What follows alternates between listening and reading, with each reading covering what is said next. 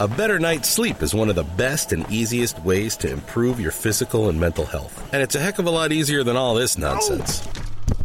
So even if you throw your New Year's resolutions out the window, you can still put your body on a Nectar mattress and get the healthy sleep you need. Prices start at just $499. And you get $399 in accessories thrown in, plus $100 off, a 365 night home trial, and a forever warranty. Go to NectarSleep.com and join the over 2 million people who are already sleeping on a Nectar mattress this year.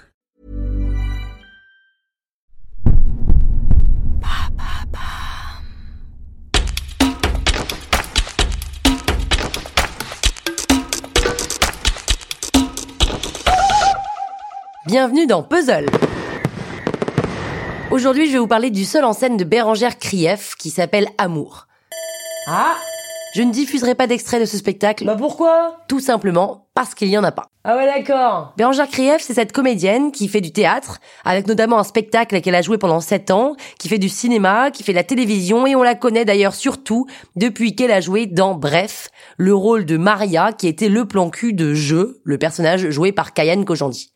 Et cette fille, franchement, elle a tout pour qu'on l'adore. Elle est jolie, mais pas trop. Elle est bien drôle, mais n'en fait pas des caisses. Elle est souriante, mais surjoue pas. Comme ça, de loin, à travers un écran, on aime Bérangère Krief.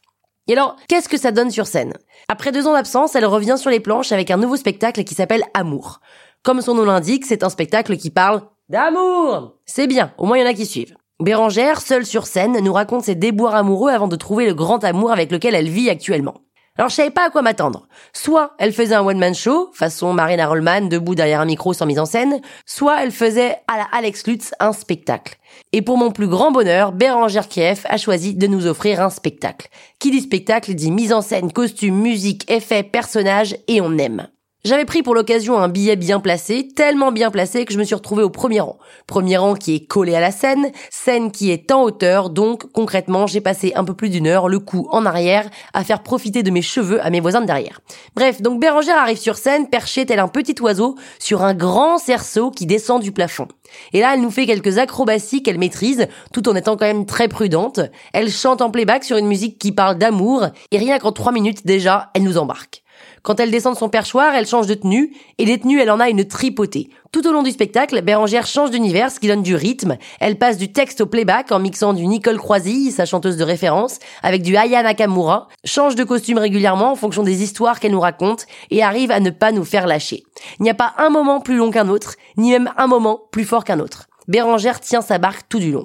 Elle nous surprend en nous prenant à part, en poussant la situation comique assez loin pour qu'on rigole et qu'on ne trouve pas ça lourd. Elle nous émeut avec des moments qui ne sont pas volontairement drôles mais qui sont bien dits et elle nous fait rire parce qu'elle parle de situations qui nous évoquent à tous quelque chose. C'est un spectacle intime dans lequel elle se livre et c'est sans doute pour ça d'ailleurs qu'elle a mis deux ans avant de remonter sur scène pour écrire un texte qui la touchait.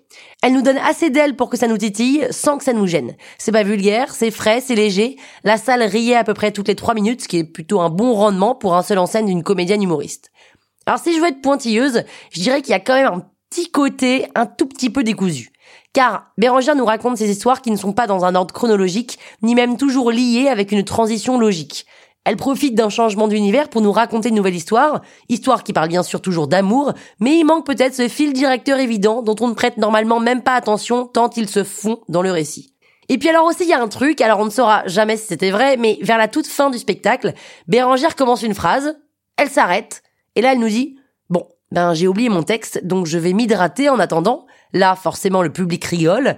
Elle boit son verre d'eau à la paille avec un petit sourire en coin. On sent que ça mouline dans sa tête.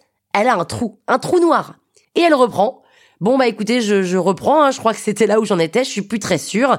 Mais elle garde toujours le sourire. Alors on la sent hyper mal à l'aise et en même temps, elle le joue tellement bien qu'on a du mal à croire que c'est vrai. Sauf que, elle reprend son texte, on sent que ça y est, elle a repris ses esprits, et en effet, 15 secondes plus tard, le début de phrase qu'elle avait commencé sur lequel elle s'était interrompue arrive.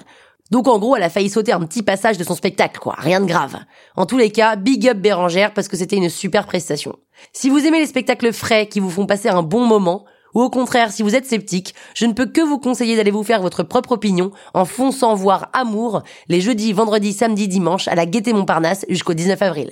À lundi prochain pour une nouvelle critique dans le Penelope Show.